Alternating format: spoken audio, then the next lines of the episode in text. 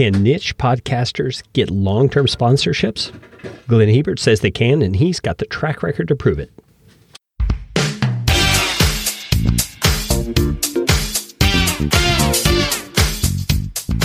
My name is Kerry Green, and I am the client happiness guy at podcastfasttrack.com, and this is Podcastification.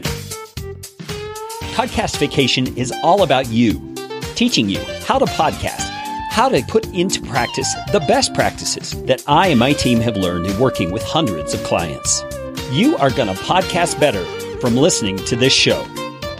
If you like what you hear on Podcastification, please just hit the pause button, swipe to the sharing function on your app, and share this episode with somebody you know will benefit. And if you'd like to get in on more podcastification goodness, you can do it by subscribing to our Podcast Optimizer email series. And I promise you, you won't get lots of junk. You'll just get one actionable email a week. Go to podcastfasttrack.com slash optimizer. That is enough of that kind of stuff. Let's get you podcastificated right away. All right, Glenn, you're also known as Glenn the Geek. Tell me where that came from, first of all.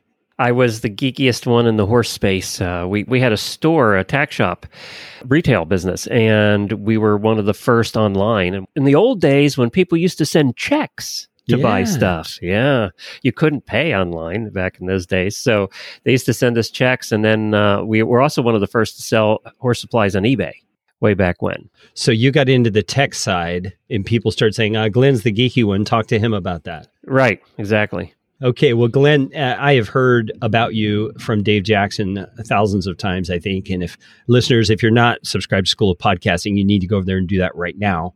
Dave's always dropping great value for podcasters. But anyway, Glenn's story is one that I think many of us aspire to, and it's not without a lot of hard work. So, what I want to start with, Glenn, is if you could kind of summarize for us where you've arrived to at this point in your life in terms of how the podcast supports your life to what degree, what sort of organizations and events have spun out of that, and all that sort of stuff. Just give us a quick summary of where you're at. I have the Horse Radio Network, which is uh, the oldest podcast network for horses. We're the only podcast network for horses, actually. I did my first show in 2006, but the network started in 2008. And we are at over 11,000 episodes now over that period of time. I also host two of the shows. I host one show that is one of the top five longest running daily podcasts in the world. And that's called Horses in the Morning. We've been five days a week for 90 minutes a day for 10 plus years now, 2,600 episodes. Hmm. So, best we can figure from talking to people, that's in the top five of the longest running daily podcasts. That, and we have never missed. You know, we have sponsors, so we, we can't miss, right? So, we, we're, yeah. we're always producing, and you can't just say, I'm not going to work today because you have an obligation to work today. Yeah. You know, we have 20 different shows on the network now. Some we own, some are owned by other people that are on the network with ad split arrangements and things like that. And then some that where we pay the hosts and, and we sell the ads. So it's a variety of different arrangements that we have. We have a production company that helps us with production. Flintstone Media does that. And otherwise, it's my wife and I who are full time. We've been full time for eight, nine years now. We are solely sponsorships. It's a little different in our space because we're a micro niche, right? The niche is horses, and then there's micro niches under that that that we have shows about. We have a very unique thing with maybe a couple of exceptions, in that our listeners are truly addicted to what they do and they spend all their money and all their time and all they think about is horses. That's just their life. Mm-hmm. We have the one group that actually wants to hear commercials Mm-hmm. right? Yeah. Because they like to learn about products. So, you know, we're lucky to be in a niche that is a group of very addicted people. So, given that you're doing sponsorships only, I'm sure there's a lot of learning lessons that you've had in that journey of getting sponsorships kind of nailed down and working for you. But let's step back a step from that. And can you give me an overview of how much revenue, you don't have to give exact figures, but how much revenue are you seeing on an annual basis for your network as a whole? Well, we don't usually talk about the exact numbers, but I can tell you that actually, when I was in sales and financial sales, I was making more than I'm making now, but I'm happier now. So, oh, yeah. you know, so we're well, well, well into five figures. And, you know, in our niche, we'd probably never get to six figures. I don't see us ever doing that. Yeah, but five figures when you are doing what you love is a great living. Yeah, and, and you know, of course, there's expenses and everything, and we, we do pay our hosts and that kind of thing. But it is something that you know I enjoy doing. We enjoy getting up. To, eh, we have a lot of freedom, and I never was good at working for other people. Just didn't failed at that miserably because I tend to say what I think, and most bosses don't like that. So yeah, I, I, you know when I was in financial sales, I was definitely making more money, but I burned out. You know, I just had to leave that because I was just burned out. This is probably the longest I've done any one gig in my lifetime. Yeah. And I think you brought up something very important for listeners to key in on if they're thinking about podcasts as a way to support a life. Lifestyle is as important as the money because, like you illustrated, if you're doing something that's making a lot of money, but you're getting burned out, that's not good for you in the long run. So, talk to us a little bit about some of the benefits you've seen in that regard. You mentioned the freedom. What else would you add to that list? Obviously working at home. So, you know, when COVID came, nothing changed for us except, you know, we got got our groceries delivered, you know, but nothing really changed for us. And we couldn't go to shows anymore. Part of what we do is we do go out to shows and do live at shows and we do different events and things like that. So that was sad. We couldn't do listener meetups or anything like that over the last year. But, you know, the freedom I think is the you choose which 100 hours a week you want to work. yeah, yeah, yeah. I get it. All right, Glenn, well, take us back to the beginning. You mentioned 2006. Is that right? Yeah, we we were experimenting with a podcast back in 2006 about horses, and then that kind of went away because that was in the day you had to listen on your computer, pretty much. Yeah, and no horse people could figure out that technology. We always joke that horse people tend to be two years behind technologically. Now they've kind of caught up now, but it always was about two years behind. So even when we started the network and really started doing shows full time in 2008, you had to download to your computer and then to your iPod. so it was still a chore. And mm-hmm. teaching horse people how to do that was always a problem. And I always wanted to get to the point when the world caught up to podcasting, which we were just all of us old timers were hoping that would eventually happen. It took longer than we had hoped, by the way, you know, until Serial came along and really started making podcasts mainstream. We were all just sitting around going, this is going to take off someday. And, you know, now that it finally has, I always wanted to be number one in our space, which we are, but we waited a long time to get there. Fortunately, we had the support of, you know, the advertisers and the community in our community, the horse world, to get us there. They believed in us, you know, even when our numbers weren't big, we had sponsors because they believed that we would be someday. I'm sure some of them hoped that podcasting would become a thing much sooner too. I was asked this recently and I just thought about this. One of the biggest mistakes I made at the beginning, and this is a good lesson, is we relied totally on sponsorships because back then we were all figuring this out. We were we were the ones starting this whole thing, right? Independent podcasting. So we didn't know what we were doing. I'm not sure all of us still know what we're doing. But sponsorships was the thing because that's what radio did. So that's what we did. And that's a mistake I made. We should have had other revenue sources that we did it along with this. I don't know what those would have been, by the way. We didn't want to do retail again. We sold our retail company. So I didn't want to go into shipping boxes, you know. So I don't know what that was, uh, but that was something that we should have pursued and done along with it that we wouldn't now totally be relying on sponsorships, which is a, you know, I do all the ad selling. That takes a lot of time. Oh, yeah. Well, I want to get into the other options that could have existed in a bit. But first, I want you to walk us through the journey into sponsorships. Where were you at in your publication history when you started entertaining that notion? And how did that first come about? And what were some of the, the hurdles that you, you met at the beginning? I was lucky because I was in retail for years and I was a consultant in retail for some of the largest retailers for years. So when we got into this, I knew a lot of companies already. So really, we were six months in with 12 listeners. And by the way, this is a, only because we're in our space. This doesn't happen. And they knew me. I sold me. Let's pause for a minute. Let's highlight that. People need to understand Glenn had an in in his industry, which kind of accelerated the whole process. So they knew who I was. Right. Yeah. If they don't know that, you're going to have a tougher time, but it doesn't mean it's not possible. So go ahead, Glenn. That is so true. It is so true. And sales today is still built on relationships that I built for the last 12 years. You know, a company that might have seen us 12 years ago and is just now advertising for the first time. So, you know, you, you have that too. I mean, so I approached a company that I knew. I knew that I knew the woman that ran it. And I said, look, we got like 12 listeners and this is going to be a thing someday. And she believed in me and podcasting. Mm. And she started with us back then for like $50 an ad and she, by the way, is still our largest sponsor, sponsors four of our shows to this day, 12 years later. She's still our largest sponsor. Wow. And because she believed that eventually it was going to become a thing, and she stuck with it, and she stuck, and she's got a lot of customers. You know, she's seen results from it too. You know, that's the other thing; they're not going to hang around if they're not seeing any results. So she has seen the results because she talks to people that call her every day. They say, "I listen to the show, and you know, I have this question." So that's how it first started. Once you get one sponsor, it's always easier to get the second one. That's that's the other rule. So we started getting sponsors early on. By the fourth year, we were able to go full time not making a ton of money, but you know, making money uh, full time. But I was able to. I think it was in about the sixth year that my wife joined. She quit her other job and she joined. So that's about where we were. Unless you have a following to begin with and have something already going, you're not going to be full time doing this for years. You're not, especially in today's market and with the competition today. We didn't have competition back then you know, we were the only horse podcast. So it's a little different today than it was back then. But, and right now we have a retention rate. this is so important to know. We have a retention rate of 70% over five years. That means 70% of our sponsors have been with us for longer than five years. These aren't three month six month things. We're developing relationships, uh, helping them build their businesses so that they stick around. The less I have to sell new ones, the happier I am because yeah, the old yeah. ones are hanging around and that just pays the bills, right? And then you're always looking for the new ones to fill in the gaps. But that's a key component is building relationships and really getting your sponsors involved in your show.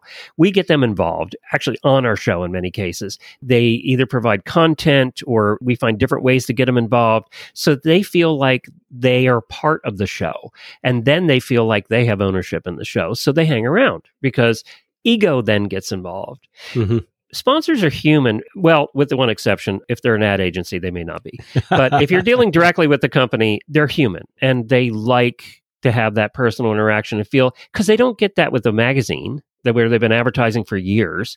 They don't get that there. So they get it with you because it's a different medium and it's a medium that allows you to develop relationships.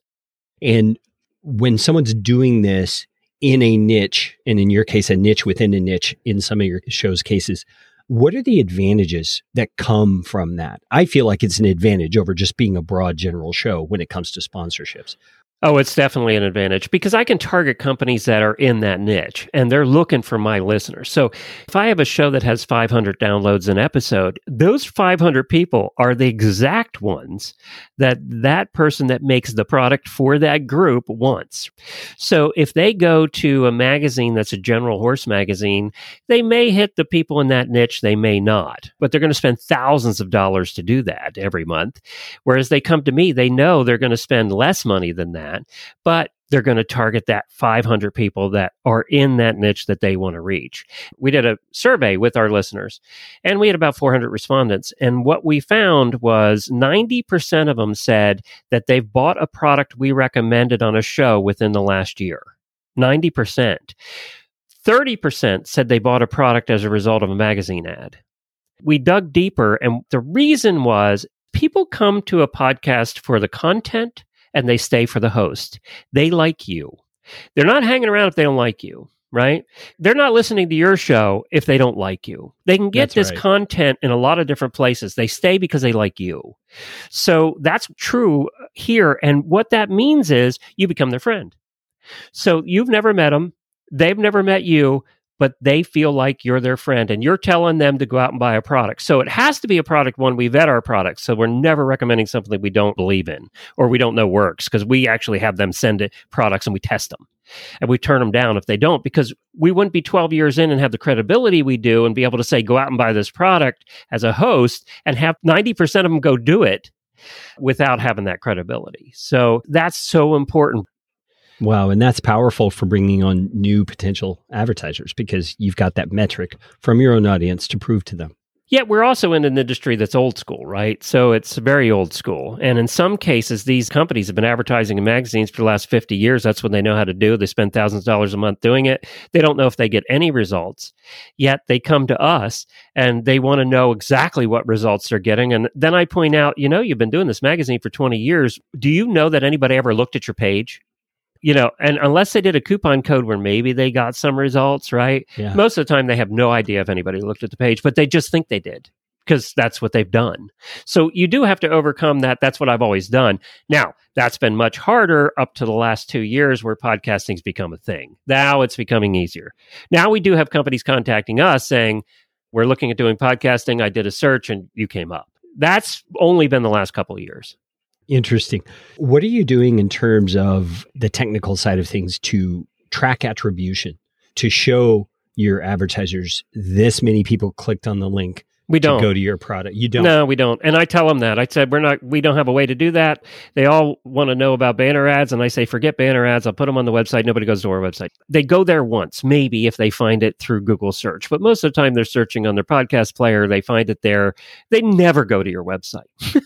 Think about how many podcasts you listen to. How many of those websites have you gone to? Yeah, good point. Yeah. Good point. Yeah. Think about it as a listener all the time. You have to do that when you're talking to sponsors too. You have to think about it as a listener in relationship to the sponsor. Oh, what a good point. I did I never answered your question. The way we track it is with results, right? They see results. They get an increase in orders that they can't attribute to anybody else. And our listeners tend to be more vocal about where they heard about stuff. Mm. So they may put it in the mm. shopping cart, they may call the company, they may do whatever. We had one of our listeners that just developed a product. It's a very specific niche product.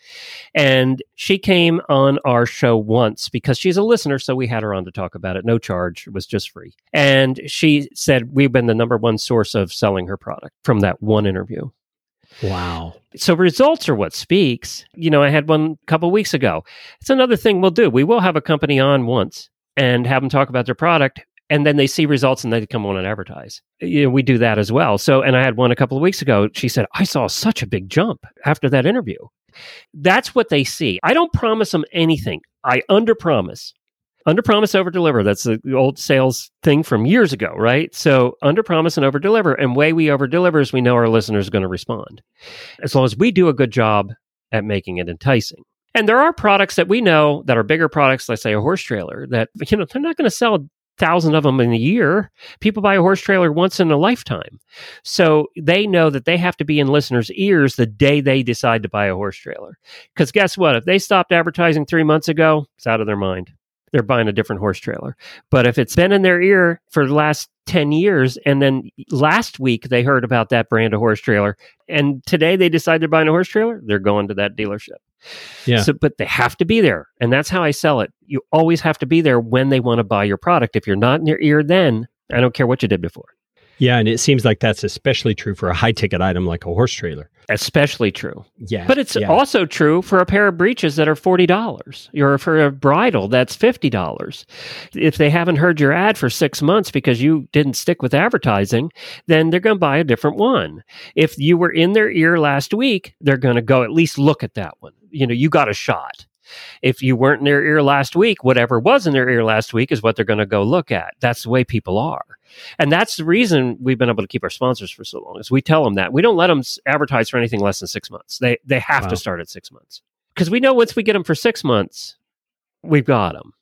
And the other thing we do is in our contracts, and a lot of people don't do this, and I don't know why, because they're scared. We put it in the contract that they have to do six months. So even if they stop advertising, they have to pay the bill. So they got six months there. And then it's a 30 day automatic renew. We never do a second contract. It's 30 day automatic renew forever. And you know, occasionally we raise the rates, right? We have to do that, and we we have the right to do that. And by that time, they're getting so much results, I expect us to raise the rates. Oh yeah. That's all just fascinating. So so when you do an advertisement, let's just pick a horse trailer brand for example. Are you doing these as host read ads or are you doing a pre-recorded sort of an ad? We do everything, especially with our daily show because we have to mix it up. We have the, the same advertisers are going to be on each week. So we try and mix it up. So we'll do pre-recorded, sometimes that they do we do host read or we just discuss it. You know, if we're using the product, it's easy for us to just have a conversation, then it becomes part of the show. And then the other thing we do is we get them on to do educational segments. So, like for a horse trailer brand, they come on and talk about, okay, you know, we're after winter. What do you have to do to prep your trailer for the season? Mid season, you know, what do you have to do? Check the brakes, you, you know, the bearings and all of that stuff, trailer safety tips, things like that. We get them on to do that with us, and that becomes their commercial. So we we do a combination of all those things. I believe if they're doing a weekly show, especially, and you have the same advertiser every week, you got to mix it up. for the listener benefit. You can't have them doing educational segments every week. It's too much. You can't do pre recorded ads every week. It's too much. But when you mix it up, then it becomes just right for the listener. Again, thinking about it as a listener. Yeah, of course. You definitely want to keep the listener in mind. So that leads me to this question. I assume you guys have a a system worked out where you have a rotation of types of ads for each show and what cycle those go in. Um, how long did it take you to figure out that that was needed? And second part to the question, how long did it take you to figure out what was needed? Well, you figure it out after you screw it up the first time, and then you figure out you need something. So that was a long time ago. Um, we do Google Sites, and a lot of people aren't familiar with Google Sites, but it's basically a website we do for each show so all, all 11,000 episodes are in a Google site someplace. And that's what we call our production notes. Uh, hosts have access to that. Producers have access to that. Editors have access to that. Everybody involved in our process has access to those sites. And we have a separate site for each show and then a separate page on the site, like a separate web page on each site for every episode of every show. So we can go in there and search a guest name and it'll bring up the production notes for that show.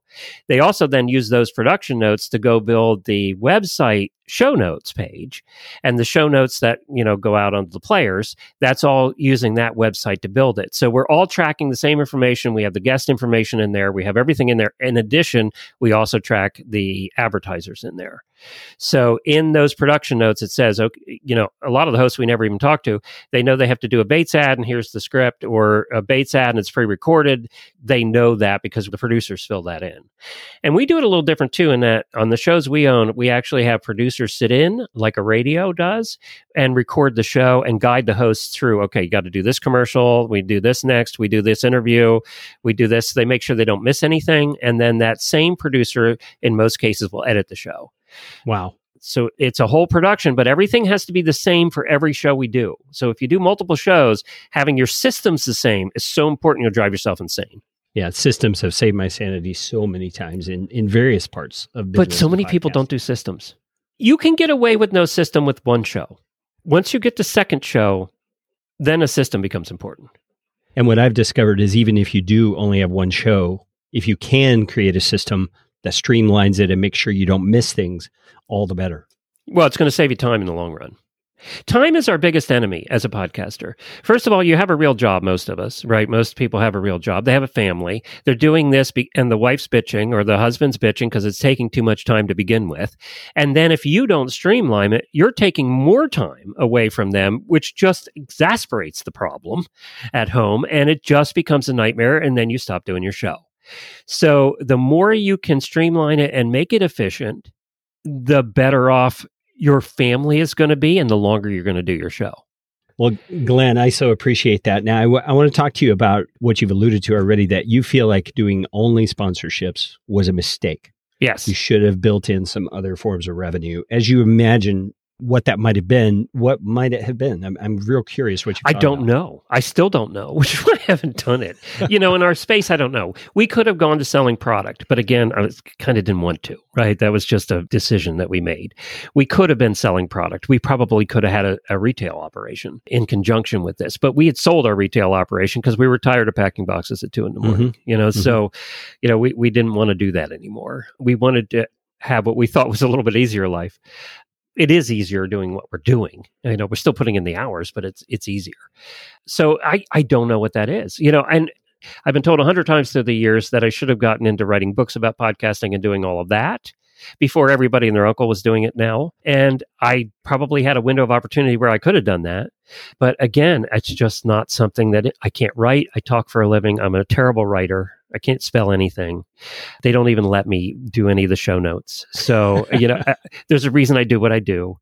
I'm good sales and I'm good at talking. So I did, didn't have an interest in that. So there's courses we could have built all that stuff, but it wasn't where I wanted to be. Yeah. Yeah. Have you ever considered doing like a horse radio network membership? We do have that. We have Patreon. Yeah, we did that years ago when Patreon first started. We have about 550 in there and that is an active group. That is a loyal active group. They they have their own Facebook page, uh, and it's the most active Facebook page, most positive place you'll ever be too. Because I think we set the example there. And they have about 50 sub pages that are Horse Radio Network sub pages, anything from quilting to dogs to cars to professional pages. I mean, that are all have all come out of that Patreon group. Yeah. So we take in several thousand dollars a month in Patreon. We do it a little bit differently in that we take half of that money and divide it amongst our hosts for our shows. Hmm. So our hosts get part of that revenue every month in addition to what we give them. So they get a little bit of a raise and they know they're being supported by the listeners. And the listeners know they're supporting the hosts directly. I think it's a win-win for everybody. And you know, we're always building that Patreon and we're spending more time building that and more time getting them involved in different things, giving them more special things. So we do Facebook Lives with them, we do trivia nights with them, we do all different kinds of things with that core group. And then they also become the, a large 500 person focus group. So when I have a question about a show or what happened, I just post it on there and I get 150 answers. And, you know, so it, it becomes the most wonderful focus group you're ever going to have totally makes sense to me. And I would imagine having the the pot split between yourselves and and the hosts kind of puts it top of mind for the host to be mentioning the Patreon as well. It, it truly is a win-win. Plus, the hosts get a little bit of a raise every month, and it doesn't come out of my pocket. you know, and I, I, you know, we laugh about that, but it's true. When you're in business, you have to think about all that stuff. Oh yeah, for sure. Well, when you first mentioned that you paid your hosts, I was thinking to myself, "Whoa, how does that happen?" But the Patreon thing makes it so much easier. I'm sure. Yeah, and, and we do pay them because we do get revenue, right, from the shows. Uh, you know, it's not a lot. They're not making a ton of money. And a lot of our hosts do it because they want to be the influencer in their niche, just like every other world, right? In their micro niche, they are, they are the influencer they, or they want to be, and they have become. You know, they go to horse shows all the time and people are always stopping them. So that's what they get out of it more than money. Yeah, yeah. That totally makes sense. Now, given that you've been dealing with sponsors within an industry where you were already known, and you already had some pre-existing relationships i still have to believe there have been some stumbles and hurdles and things like that you've come across in the advertising situations of, of bringing on sponsors. Can you share with us some stories about mistakes you made trying to land a, a sponsorship deal and it just went sideways and, and what can we learn from that well, I, you know, I think the biggest thing that w- the hurdle we've had is what is a podcast? You know, especially in our world, uh, it's been the biggest hurdle we've had all for ten years. Last two years hasn't been so much of a problem, but I still talk to potential sponsors. I have no idea what a podcast is. Hmm. So I think I didn't do a good enough job of explaining that and what the benefits of that were along the way. I think we could have had double the number of sponsors if I had been better at that. Yet I. I don't know what I would have changed. You know, I, I, I could see little things that I would have changed you know, we got most of our sponsors by going to trade shows.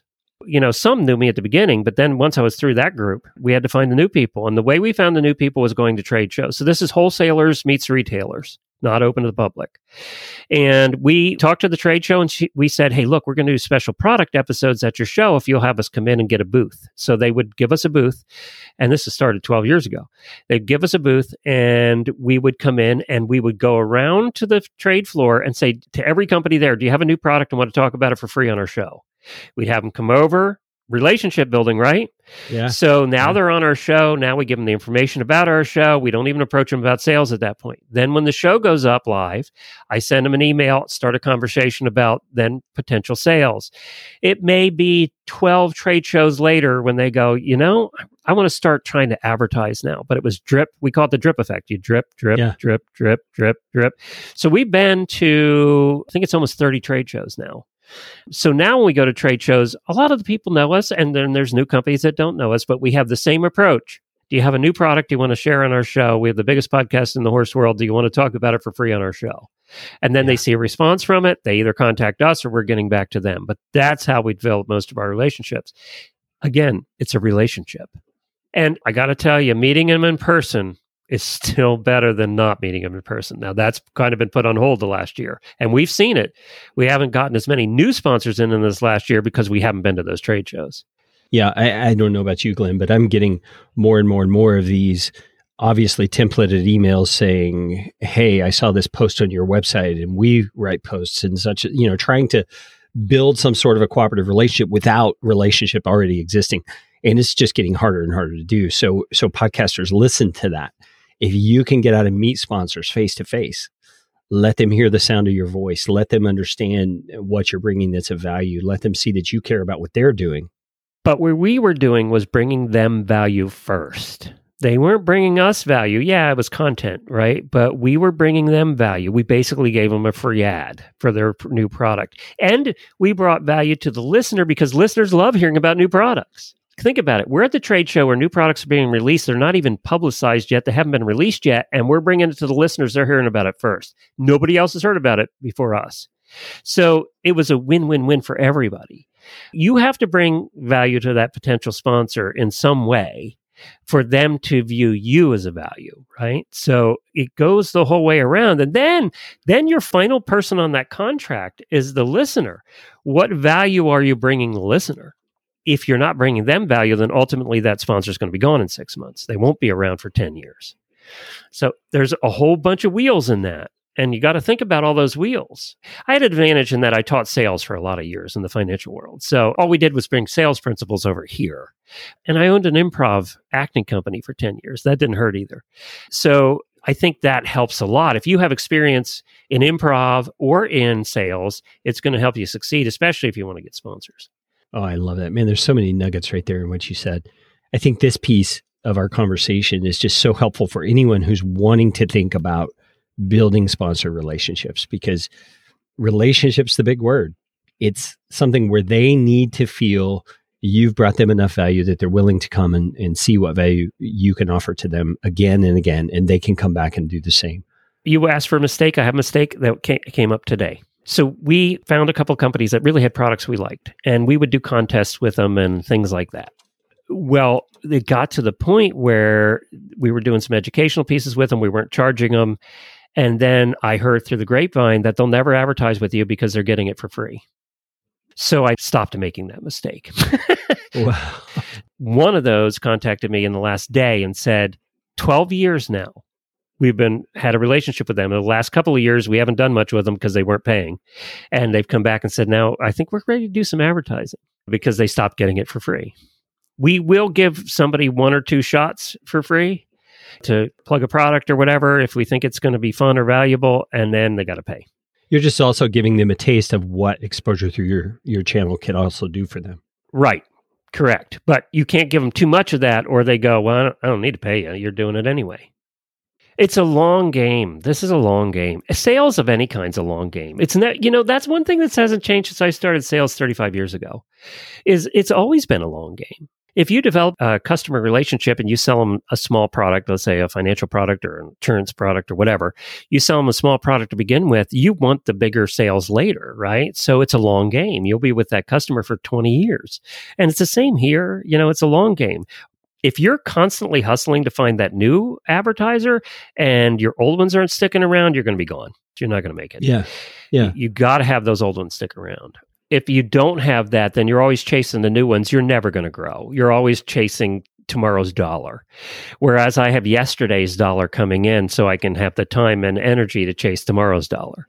So if you don't have that base to grow on that you constantly is going away on you, you're always chasing the next sale, the next sale, the next sale, the next sale to just get to the next day paying the bills. Yeah. You're you're not going to make it in the long term and you're not going to be happy. I mean, you're just not going to be happy. It's sales isn't easy. And if you're starting a podcast and you want to make money at it and you're not good at sales, then you need to get somebody that is or don't do the podcast. If you're doing it for fun, that's great. Uh, you know, fine. Then don't worry about it. But if you actually want to make some money doing it and you're not a salesperson, then you better damn well learn to be a salesperson or you better get somebody who is a salesperson because you're going to be doing 60% of my week is sales or you better you know skip the sponsorship route altogether and create yes. products services whatever that can be an online sort of thing you don't have to sell I admire the guys that are doing their podcast and supporting something else, and it's a supporting vehicle for the something else because that seems like it'd be so easy to me. Everything looks greener, right? yeah, yeah. Well, it can be. I, I mean, I have one podcast that's somewhat that model, and it it's easier, except that just like you were saying before, you have to be consistent. You have to be in your, in their ears talking about that something else all the time, so that people are are responding. There's another lesson say this at every keynote speech I give at every podcasting conference. First, they come for the content, stay for the host, and you've got to be consistent. You know, sponsors are getting smart now. They'll look at whether you've been consistent. So if you tell them, "Hey, I do a twice a month show," and they look back and you've missed episodes, they're not going to advertise with you because what guarantee do they have that you're not going to miss episodes in the future? when they're paying you to do them right? When new shows want to come on the network, I look at consistency. If they're not consistent, then I say go away, get consistent for six months, and then we'll bring on the network. If they haven't been consistent, they're not going to be consistent and they're going to go away. Because what happens is you do your weekly show that then becomes twice a month and then becomes once a month and then becomes you're not doing it anymore. And 90% of podcasts out there, that's their trajectory. So you have to be consistent. That's the key to building an audience. I talked about this in my first keynote speech years ago. You have a contract with your audience. The contract said you're going to be there weekly or twice a month, whatever it is. They allow enough time to listen to your show on that day because they know when it comes out. So you're breaking your contract with that listener because their morning drive that day was going to be your show and you weren't there. And now all of a sudden, you've disappointed your listener. They may listen the next time, they may not. They may just give you up because now, in that hour, they were going to listen to you. They picked another podcast and they're listening to that podcast because they're going to listen to something. Now, all of a sudden, you're not mm. front of mind. And a month later, you maybe put out an episode. Maybe they listen, maybe they don't. That consistency is so important to build a listener's trust that you're going to be there for them, even though they're not paying you a dime. They are yeah. giving you their time. Think about mm-hmm. the way you listen. I listen to certain shows at a certain time every week. Dave Jackson, School of Podcasting. It's been a joke at every podcasting conference that you've heard it. I listen to him in the shower on Monday mornings.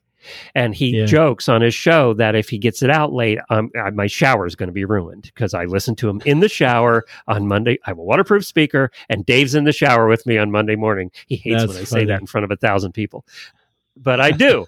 but I know that's when I plan to listen to Dave. And guess what? If I don't listen to Dave in the shower, and he's never late, but if I don't listen to the shower Monday morning, I may not get to him till Friday because that's the time yeah. I had allotted in my mind. Yeah. And you're doing Dave a favor by letting him know that he's in the shower with you because now he's got that psychological. Oh, I think that terrorizes pressure. him, to be honest. yeah, but he'll thank you later. Well, Glenn, this has been delightful, and you've been very generous in sharing your your lessons and your enthusiasm for what it is that you do. And I appreciate your focus on sales because so many podcasters don't think of sponsorships as a sales thing, but it really is. Oh, it's all it is. It's sales. It's what you're doing. You're selling ads. And then you're trying to keep them. So you're selling and maintaining. Ultimately, that's your job. We've tried to hire salespeople along the way, and it's never worked. What it came back to is they mostly wanted to talk to me. They weren't very good or whatever. So what we decided was I got to take a lot of things off my plate and be the salesperson, you know, in my case. Now you may get lucky and hire a salesperson that's terrific. And, you know, if, if you're getting tens of thousands of downloads and you can do the marketing company route where they're paying you CPM and all of that, then great. More power to you. I wish I was at that point, but we don't have those kind of numbers in our little world. So we sell flat rate sponsorships because if we were doing CPM, we would be broke. So, you know, I have some shows that get 500 downloads and I have some shows that get 10,000, you know, but it's not enough for the big, big players, the marketing ad agencies and things like that. And will never be enough for them. We're just not going to be, not in our niche. Yeah. And that totally makes sense. Well, Glenn, I appreciate your time. I appreciate your expertise and your. After all these years, I still like talking about podcasting. yeah, imagine that. and you know what? The next 12 are going to be a hell of a lot more exciting than the last 12. It's going to take us places oh, yeah. we never dreamed of. Oh, yeah. I've been waiting for the day that Google creates a native app for podcasting because when Androids have that, just like Apple, that's the next big explosion. They kind of do now, but people don't know how to use it. yeah. Well, and it's not obvious. It's not obvious. It's no, either. they just. Yeah. Once it shows up on that home screen when you turn on your and it phone. says podcast app. yeah. You're right. You're absolutely well, right. Glenn, my best to you, man. Thank you, Ken. Hello. Well, that conversation was just full of great insight, don't you think? Glenn has just a wealth of experience with those sponsorship relationships. And did you hear him talking about how it's a relationship?